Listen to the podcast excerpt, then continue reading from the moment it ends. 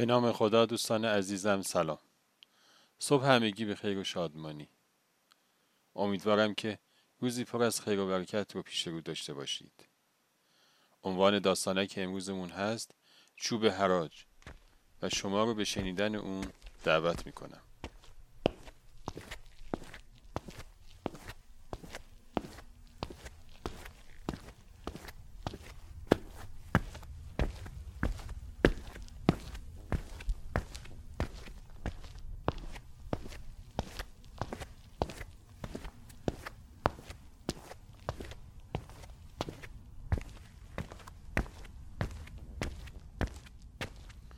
مرد سرخوش و شادمان در میان جماعت در حال رقص و پایکوبی بود. قافل از اینکه این سروسات رو اون جماعت با سرمایه اون به راه انداختند و جشن گرفتند.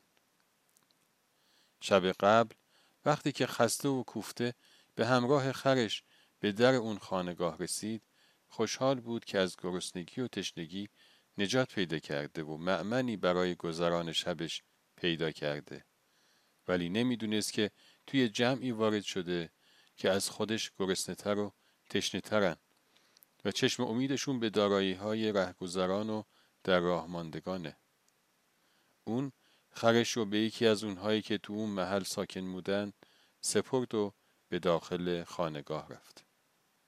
تا اون توی خواب بود خرش رو به سرعت به شهر بردند و فروختند و با پولش بسات سروسات رو فراهم کردند.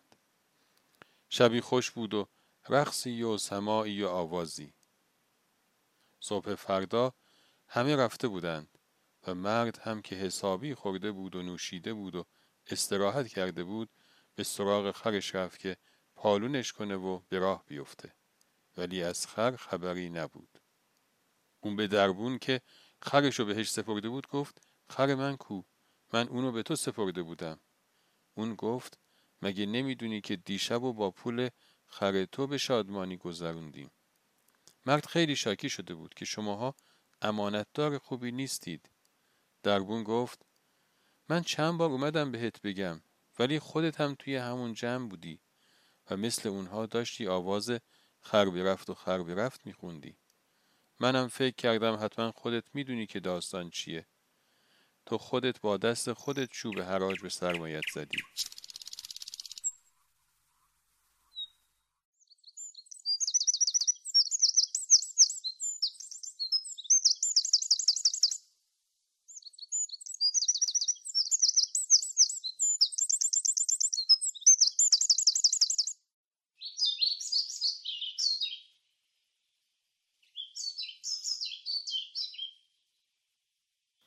خب دوستان همیشه همراه. امیدوارم که از شنیدن داستانه که امروزمون لذت برده باشید و امیدوارم که هممون قدر سرمایه هامون و به خصوص وقت گرانبهامون رو بدونیم.